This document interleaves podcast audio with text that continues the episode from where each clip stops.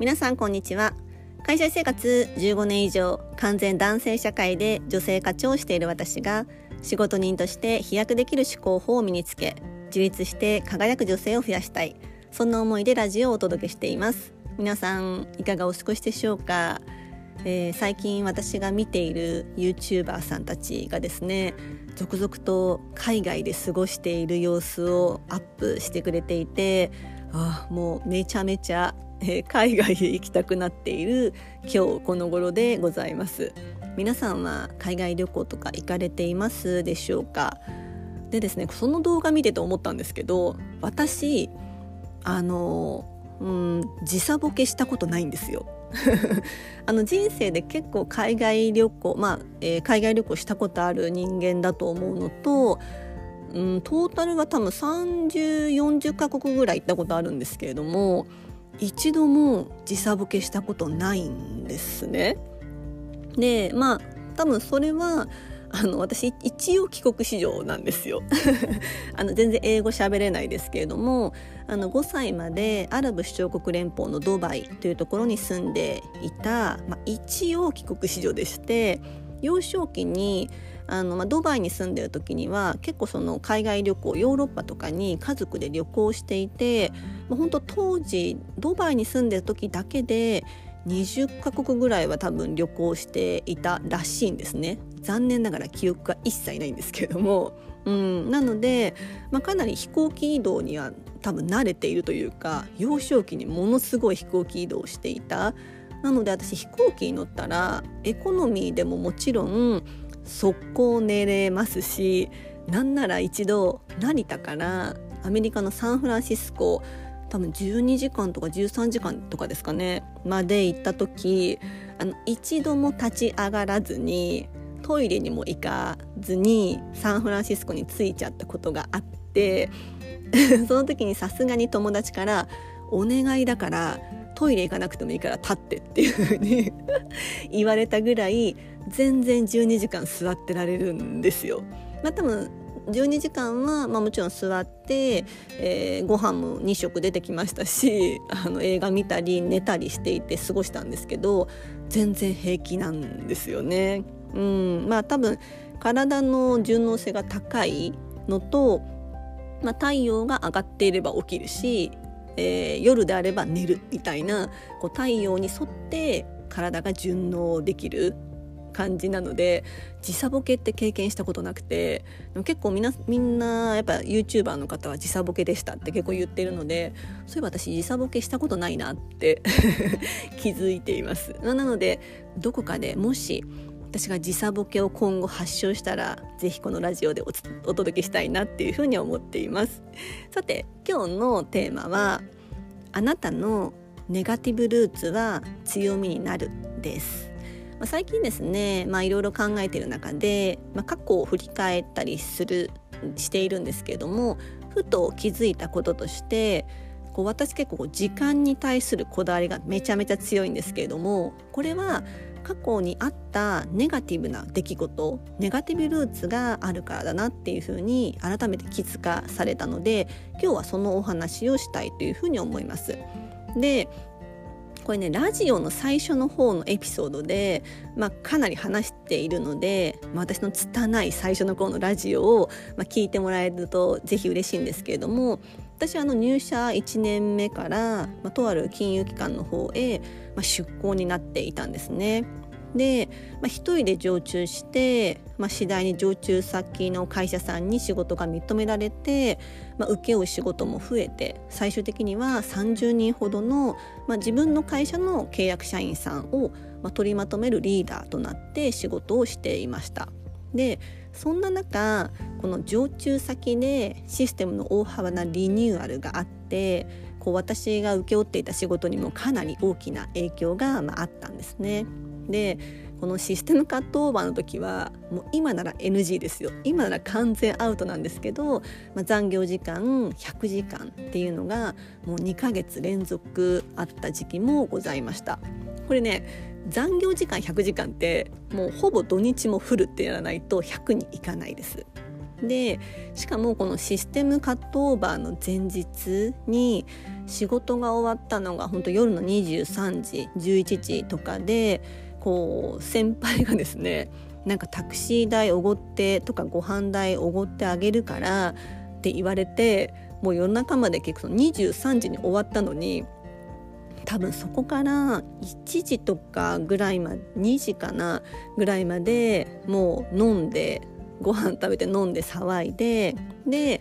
タクシーで自宅に帰りなぜかその時夜中にスターバックスが開いてるお店があってそこに スタバに行くという、まあ、大変気候というか鎮行というかを、まあ、していたこともありました。ただもうなんでそんなことしたのか全く記憶にないです。多分当時の、まあ、なんかハイテンションなノリでとなんかこう自分を何か解消したいって思いでそんな行動をとっていた時期も実はありました。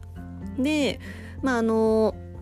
うん、今は本当完全にその100時間なんてダメなんですけれども当時は私も20代前半でしたし私自身もやっぱり社会人として仕事を始めたばかりで私自身もやっぱり未熟だったこともあって、えー、その労働時間っていうのはやっぱり体にものすごい支障をきたしていたんですね。で、まあ、体も、まあ、心もですねでまずとにかく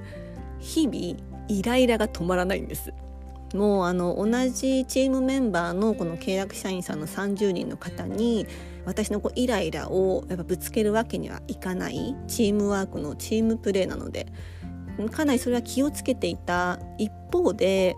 プライベートはもう崩壊していて 当時付き合っていた本当に大切にしたいはずの、まあ、彼と会う時は、まあ、とにかくこう感情のコントロールが効かないまあ許してくれるだろうって私の甘えもあったんですけど、まあ、とにかくイライラしてるんですね。せっかく会えて嬉しいはずなのに彼の前とにかくイライラしている自分がいるしそのもイライラがね止められないんですよ。なので当然この結末としては、まあ、彼も私と一緒にいても楽しくないよねってなって、まあ、当然ながらその後、まあ、お別れをすることになりました。あと20代この前半なのに、まあ、そんな100時間を2回するっていう労働環境をするとですね20代であっても体が異常にだるくてうん、毎日漢方薬を飲まないと立ってられないっていうような状況でした。なので漢方をね飲んでいたのはもう後にも先にもこの時だけですね。あれ以降飲んだことない。漢方必要ないので。うんなので今考えれば本当に異常だったんだなっていうふうに今なら思えます。うん、あともうこの頃ですね、まあ、残業代はついていたので残業代で稼いではいましたからせめてこう体に入れる食材はオーガニックのものを入れたいっていう思いから私はこの時から結構オーガニック食材にはまっていました。